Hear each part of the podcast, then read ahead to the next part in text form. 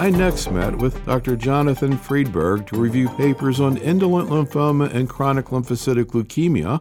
And to begin, he commented on Abstract 1664, looking at the prognostic implications of early relapse in follicular lymphoma.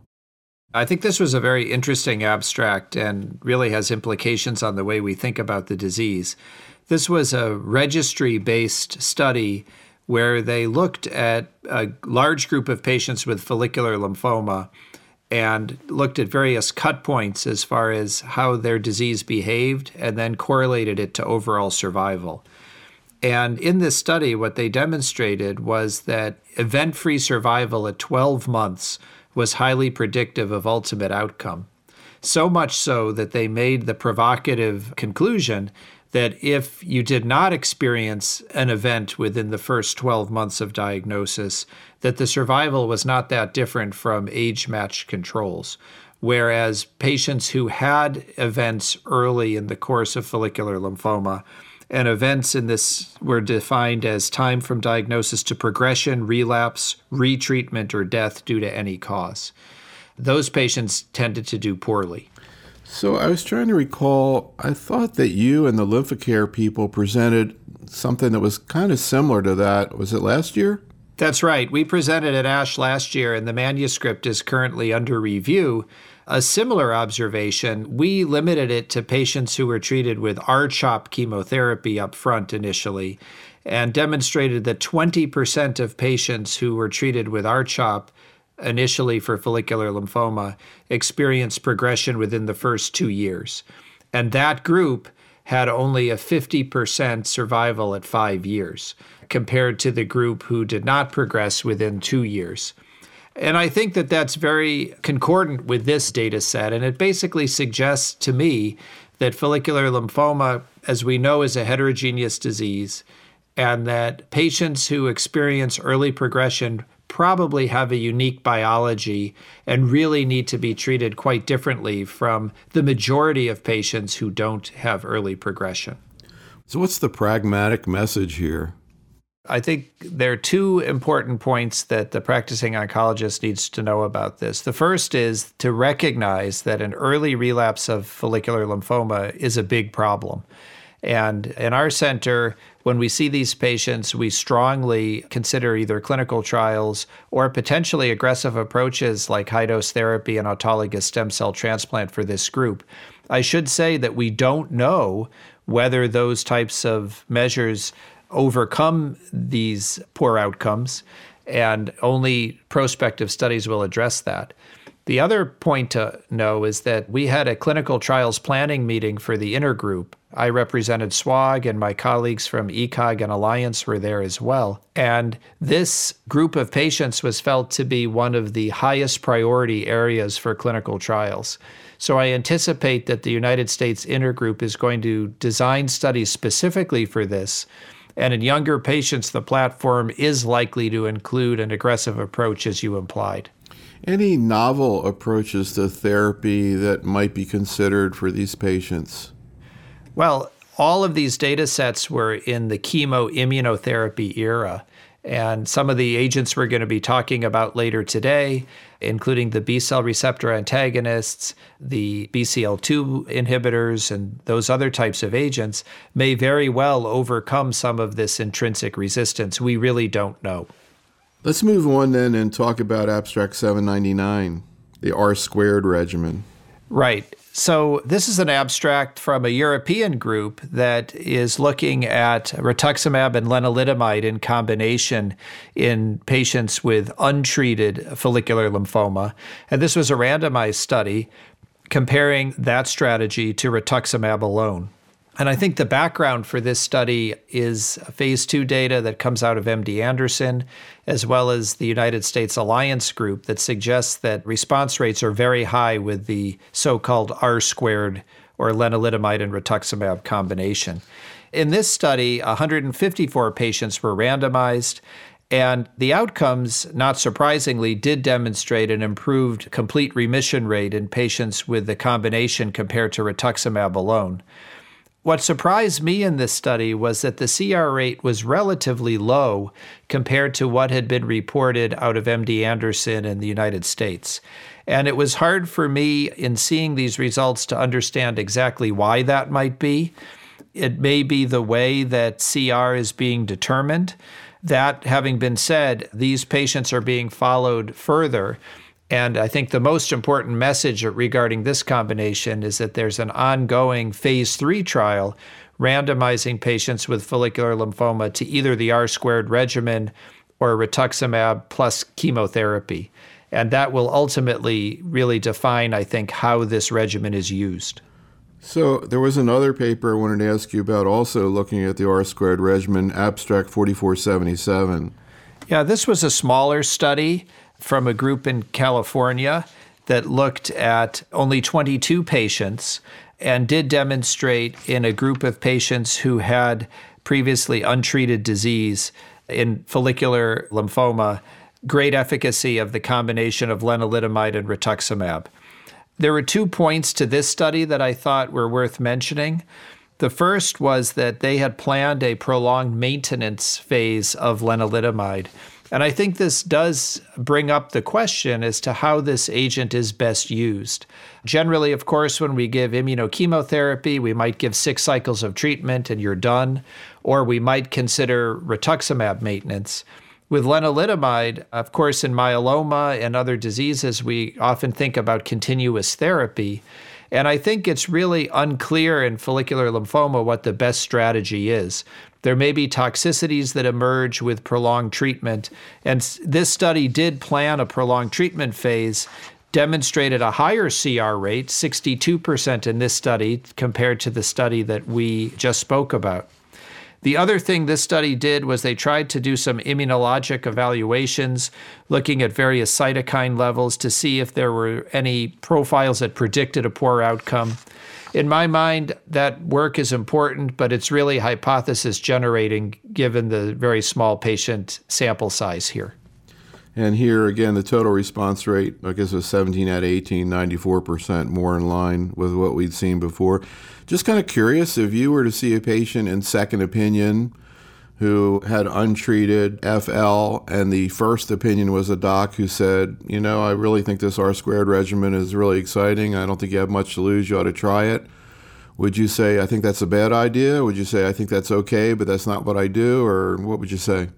I think we know that it's likely to be safe. There are enough patients that have been treated with that regimen. But I would personally not be very enthusiastic about recommending that regimen and in my mind, given the fact that there are subsets of patients who do quite well with rituximab alone up front, and other patients who probably need chemotherapy, until we see the phase three results, I would not be very enthusiastic. And I have not seen that question evolve, at least in our region yet. And of course, I guess there are cost issues also. How about Abstract 3091, a paper looking at toxicity related to adalimumab? Yeah, this is a very important study in my mind. And, you know, this was a poster, and I think that sometimes these quote unquote negative studies don't necessarily hit the prime time, but they're very important messages for the practicing oncologist. This was an alliance study that did, I think, a very rational thing and tried to take very active agents and combine them. And in this case, they were looking at idelalisib, the recently approved PI3 kinase delta inhibitor, lenalidomide, and rituximab in combination. And clearly, in mantle cell lymphomas and follicular lymphomas, this combination would have great promise because all of these agents have significant single agent activity. What they showed in this study was that despite having two various regimens that they were testing as far as dose and schedule, they had to abort the trial after only eight patients had been enrolled due to severe toxicity that was observed. This was a cytokine release type of syndrome that was life threatening, including three patients who required the intensive care unit. And I think that what they're doing is pulling back and they're going to start a more proper phase one evaluation to try to reach a conclusion on what may be safe as far as a combination cytokine release would never have been predicted looking at the activity of each of these single agents. Any comments on your own experience at this point with idelalisib? It's been approved now, and I'm kind of curious what your observation has been, particularly in FL or in indolent lymphoma, both in terms of efficacy and toxicity. This is the oral PI3 kinase delta inhibitor. It's been approved for CLL as well as for follicular lymphoma. And we've had a great deal of experience using this agent. It's, in my experience, in the patients who I've treated, it's very well tolerated. One side effect to have some awareness of is increased liver function tests, which tend to occur particularly in the lymphoma population of patients. If this happens, there are recommendations to hold the drug and frequently it can be restarted. I can say that in the patients who I've treated on label, I have not seen that event, but we do routinely monitor liver function tests. Otherwise, I've had great outcomes as far as efficacy with this drug. And I've been using it now relatively routinely in the setting of relapsed follicular lymphoma. I think it is probably more active than some of the other agents. And in fact, I would put this one on top of some of the other B cell receptor pathway antagonists. So, typically, what line therapy are you using it in? So, I've used it in follicular lymphoma in the setting of second or third line therapy now. And I think that what I've been doing when I balance toxicity and efficacy is putting it ahead of lenalidomide and particularly in older patients where more aggressive chemotherapy programs may not be appropriate. So, speaking of newly approved or new agents, any thoughts about Abstract 800 presented by Dr. Nancy Bartlett on ibrutinib in relapse refractory FL? Yeah, this is another important quote unquote negative abstract in my mind. Bottom line of this abstract was a study to evaluate the efficacy of ibrutinib in relapsed or refractory follicular lymphoma. The experience in follicular lymphoma with ibrutinib was quite limited up until this time. There were some patients with follicular lymphoma included in the phase one trials. But I think, particularly in phase one studies, when follicular lymphoma patients are enrolled, there's always a question as to how representative they are to true follicular lymphoma. Many of those patients might have transformed disease or have exhausted a number of other lines of therapy. At any rate, this study demonstrated that the drug was safe. 40 patients were enrolled. The toxicity was very similar to what had been described previously with ibrutinib. And the results, I'd say, were only modestly impressive. There was one complete response. The median progression free survival was only nine months, relatively short and the overall response rate was 30%. And I can't emphasize enough how ibrutinib has changed the way we think about CLL and changed the way we think about mantle cell lymphoma. It is truly, in my mind, a home run drug in those diseases.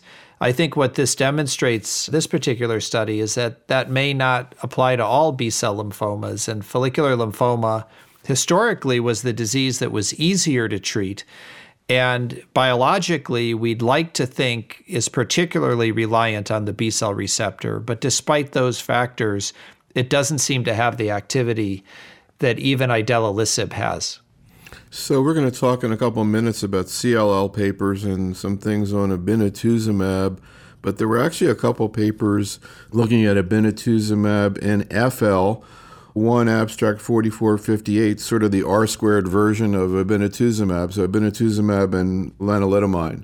Right. So just to remind the listeners, obinutuzumab is a newly approved monoclonal antibody against CD20. It's a type 2 antibody, so it has a slightly different mechanism of action compared to, with rituximab, and it's designed to enhance ADCC as well as potentially direct killing. And in CLL, a randomized trial of chlorambucil rituximab versus chlorambucil obinutuzumab showed significant benefit of obinutuzumab. Thus far, in follicular lymphoma as well as non Hodgkin lymphoma in general, we really have not had clear evidence that obinutuzumab is any better than rituximab. There was a randomized trial that showed a higher response rate but a similar progression free survival, and there's some phase three trials going on. In this study, the authors tried to, as you say, modify the R squared regimen with the addition of obinutuzumab instead of rituximab combined with lenalidomide. And they treated 20 patients with this combination.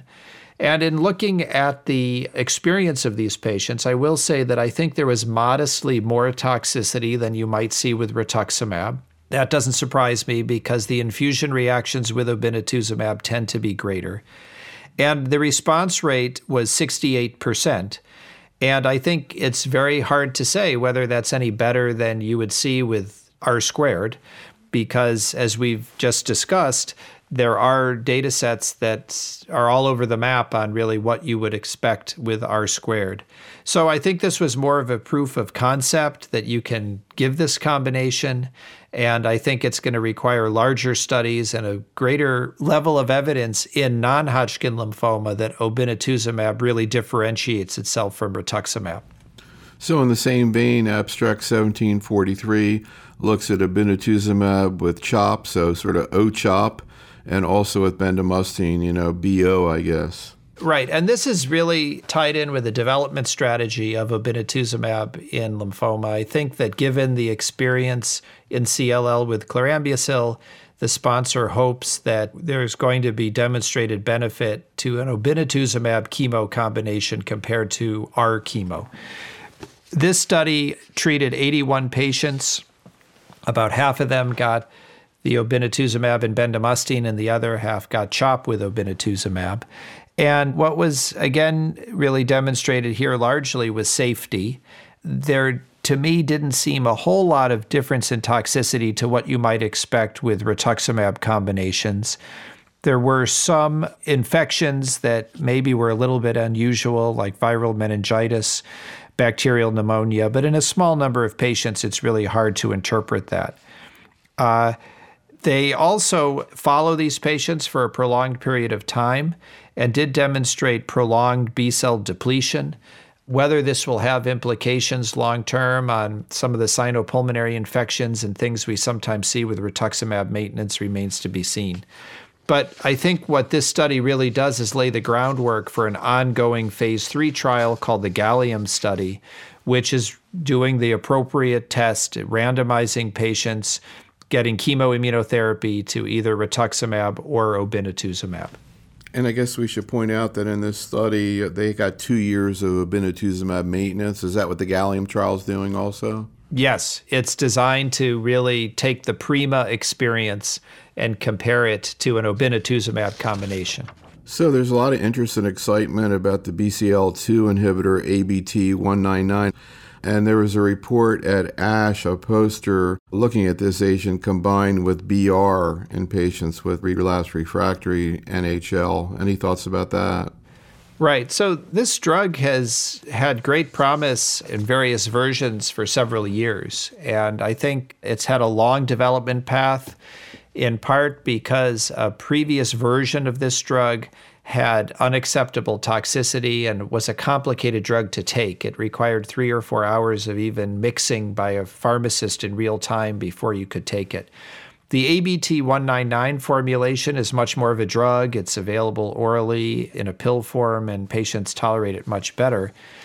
And therefore, it has been under evaluation for various B cell malignancies. It has shown significant activity in mantle cell lymphoma. And in this particular study, the investigators from various sites in the United States combined it with bendamustine and rituximab in patients with refractory or relapsed indolent lymphomas. 26 patients were enrolled, and this was a dose finding type of study in the third cohort, as they were increasing the dose of ABT 199, they began to see some dose limiting toxicities. They included febrile neutropenia and thrombocytopenia, so nothing unexpected.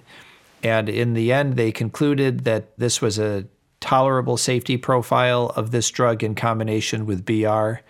And they now have a phase two study in the works combining this agent with BR in relapsed refractory follicular lymphoma. What do we know about single agent activity in indolent lymphoma? There are cases that are shown really quite dramatic responses in patients with refractory follicular lymphoma, as well as particularly mantle cell lymphoma with this agent. There's a famous slide that gets shown at many meetings of a patient whose almost whole abdomen was replaced with tumor, a 14 or 15 centimeter mass that almost disappeared with single agent activity. And in fact, there's always a concern for tumor lysis in that situation, which is not something we generally see with indolent lymphoma. There was no tumor lysis type of toxicity that was observed in this trial. So before we go on to the next abstract, I just have to throw this quick question in. Yesterday, I interviewed Dr. Craig Moskowitz, and one of the things we were talking about was peripheral T cell lymphoma not otherwise specified. So we were talking about a couple ASH papers, and I said to him, Well, how do you manage these patients off study? And he said he uses CHOEP chemotherapy and tests them for CD30. If they're positive, adds in bevidotin. And I was like, what? And I'm just kind of curious what you think about that thought. So that's the subject of an ongoing phase three clinical trial. Right. We are participating in that trial, and patients are being randomized to either get brentuximab in combination with CHOP chemotherapy without the vincristine or CHOP alone, and then we often will consolidate patients with autologous stem cell transplant after. So we are certainly interested in that approach in the setting of a clinical trial. I think it's premature to do that outside of a clinical trial myself. So let's spend the rest of our time talking about CLL, beginning with a study that I guess was presented last year's ASH and then more data this year, the CLL 10 study comparing FCR to BR. Right. I think this is an important trial. When bendamustine became more prominently used in the United States, and the publication of the Rummel trial in follicular lymphoma suggesting it was superior to R-CHOP, the German CLL group took on the question as to whether the bendamustine rituximab combination might have equivalency or be superior to FCR chemotherapy. And we know that bendamustine and rituximab combination is quite active in CLL. It has a label in CLL in the United States. And this study enrolled a large number of patients, over 500 patients, who were relatively young patients, relatively healthy patients, and they did not have deletion of chromosome 17. And they all had indications for therapy and really randomized them head to head between FCR and bendamustine and rituximab. And the preliminary results were presented a year ago. And this is really the final data cut that demonstrates a higher CR rate in patients treated with FCR. Perhaps more importantly than CR, the rate of minimal residual disease using the technology that they had in place in Germany was 74% with FCR and 62% with BR. And the toxicity, of course, was a bit higher with FCR. And with 18 months of follow up now, there persisted to be 53% of cases with FCR that were remained MRD negative compared to only 24% with BR.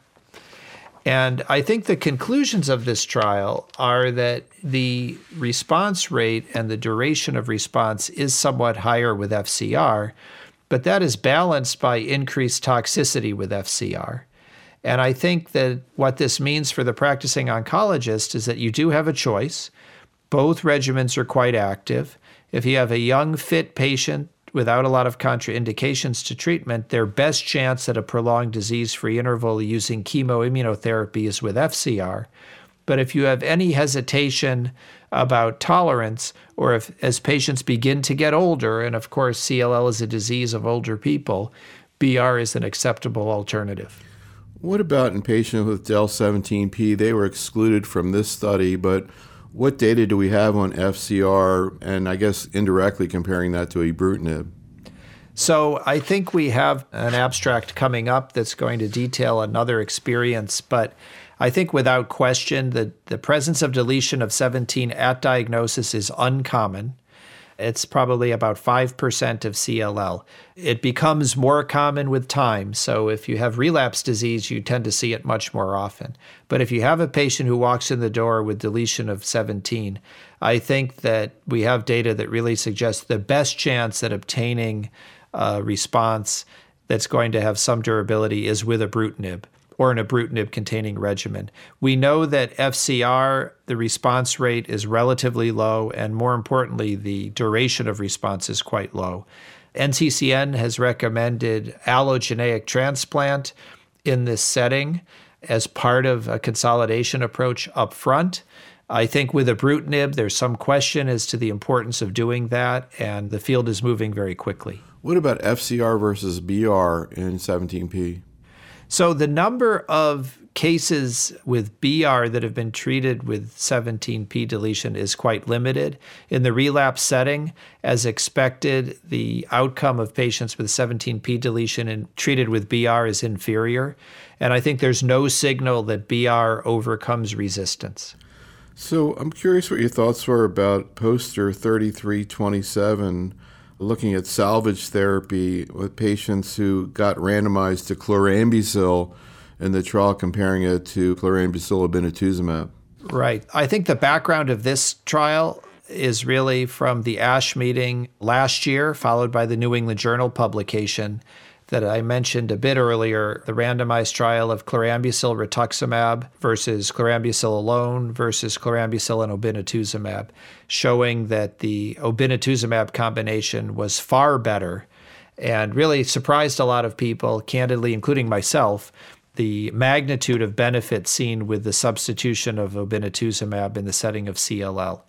What this study did, this was like an add on study that took patients who were receiving chlorambucil alone and then put them on a trial combining chlorambucil with obinutuzumab. So these were patients who weren't doing that well with chlorambucil alone. These were a higher risk group. They were older patients. 12% of them had deletion of 11q and 20% had deletion of 17p. And despite this high risk, really what was shown was that the response rates were quite favorable. The median progression free survival was 17 months. And it really suggests that including the chlorambucil obinutuzumab combination as an option in the relapse setting is something that you could consider for an older patient. So it looks like they had a response rate of 87%.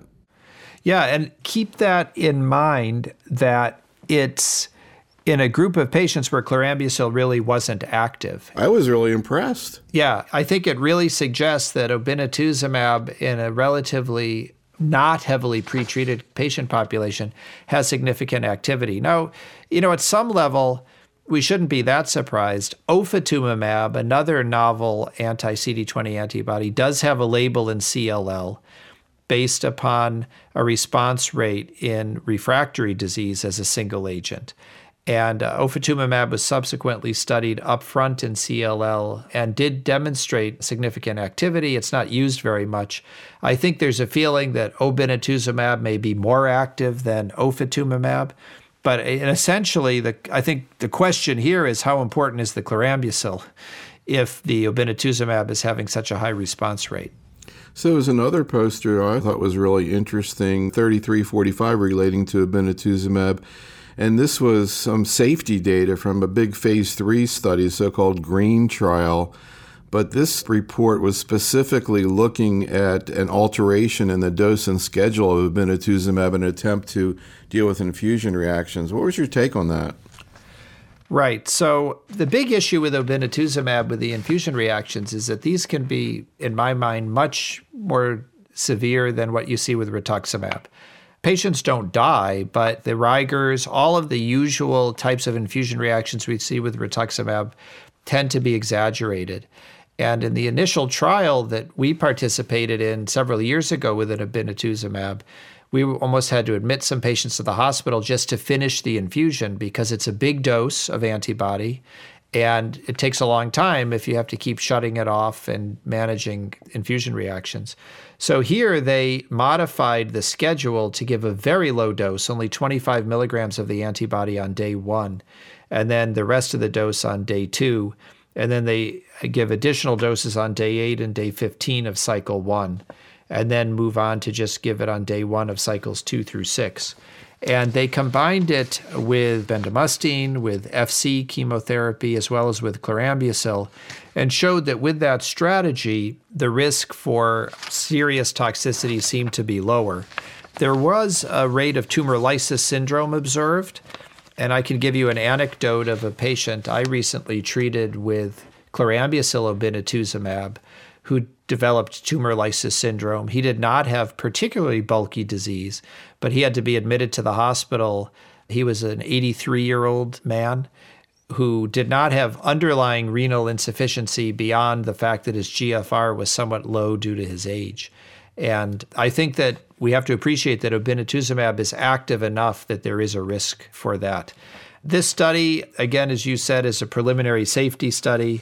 There's not a whole lot of efficacy data included. And I think it will be interesting to observe how this evolves. But again, I think this is the direction that the sponsor is going to help answer the question ultimately whether obinutuzumab should replace rituximab in CLL. You know, of course, that overriding question is of great interest, but just this issue about the infusion reaction I found interesting.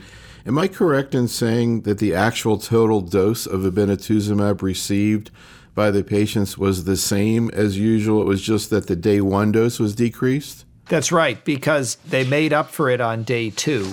And, you know, there are other protocols that also have given like 100 milligrams on day one and 900 milligrams on day two. Here, they really tried to do almost all of the work on day two. And I think that this is a drug where it's literally the first few drops of the drug drip in and you start to see the infusion reaction immediately. It's not inherently clear to me why we see such a profound infusion reaction. This is a humanized antibody. In theory, it should be even less foreign than rituximab. And I think it clearly speaks to perhaps some of the other mechanisms involved with this antibody as far as cell kill and cytokine release.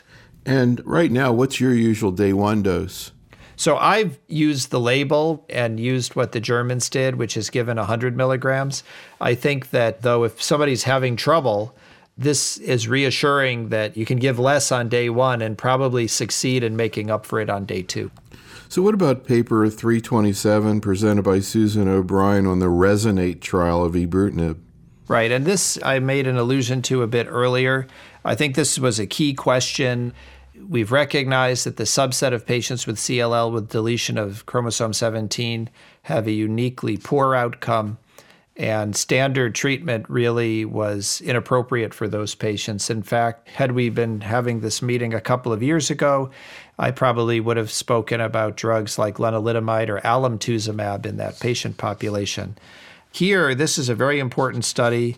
This was the primary analysis of a phase two trial in patients with relapsed or refractory deletion 17 CLL. There were similar experiences in the upfront setting, but all of the patients in this particular trial failed at least one therapy. Bottom line was 144 patients were treated, and there was really marked efficacy observed. About 80% of patients remained progression free at 12 months. And that's superior to what would certainly be expected with even aggressive immunochemotherapy. I think this is better than FCR. It's better than alemtuzumab, at least phase two experiences. They did demonstrate progressive disease in 20 patients, and in 11 of these patients, Richter transformation was reported. And I think it begs the question as to whether maybe they had some underlying Richter transformation. And I think this is certainly a message that although ibrutinib may do a lot of heavy lifting in high risk patients who have deletion of 17, if there is evidence of histological transformation, it's unlikely to be successful as a single agent. What about abstract 330 looking at a phase 3 study of idelalisib, specifically looking at the issue of patients with DEL17P? Ibrutinib uh, clearly, I think, is more established in CLL, but idelalisib, recently approved, also has significant activity in CLL.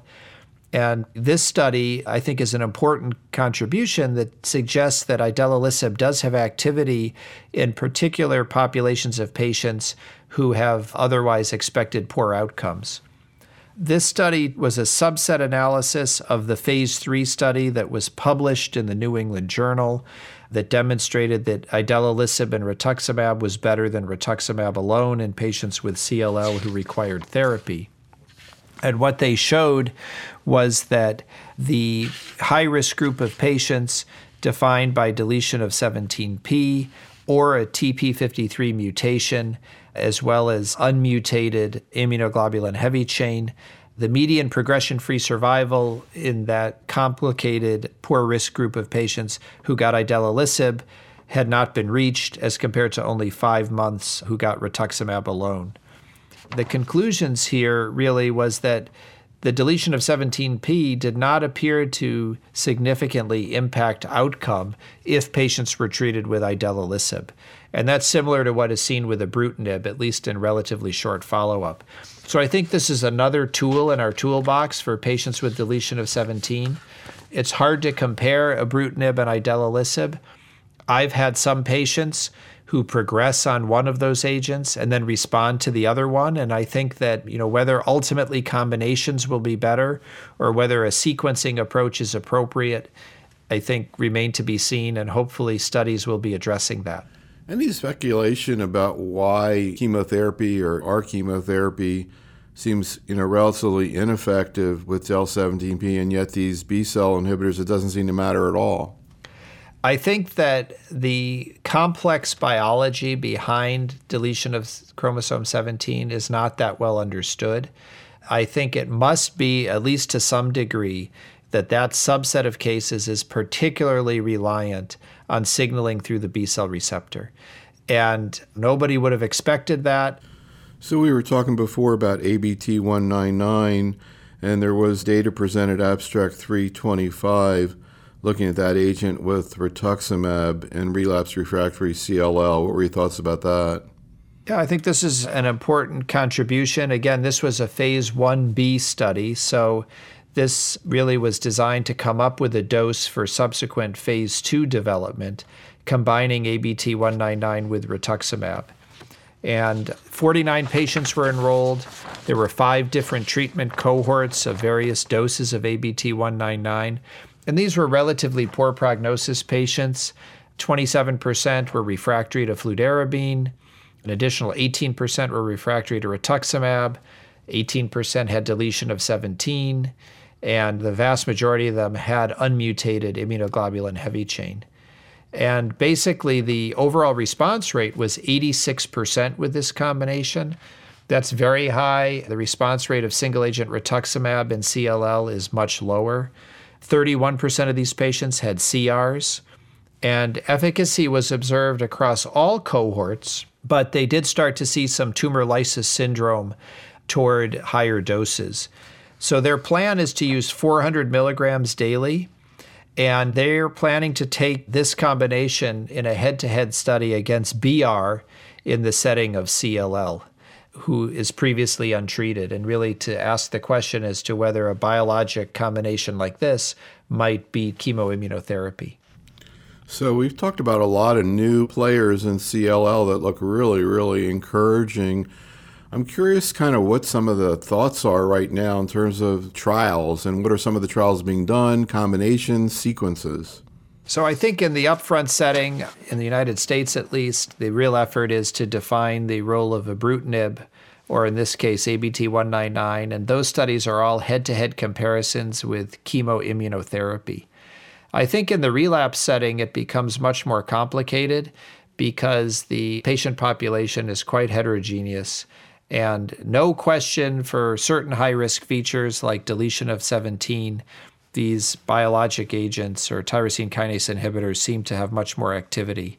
What the role of idelalisib versus ibrutinib, how important it is to combine them with rituximab, duration of therapy, do you need to give these forever? Can you take drug holidays? Will MRD assessments help us in those decision making? All of those are subjects for trials. And I think that even though we can make patients feel very well with these agents and using them on the label is quite appropriate. I think that when there's an opportunity to enroll patients in trials, it will help us get the answers quickly that you really are asking.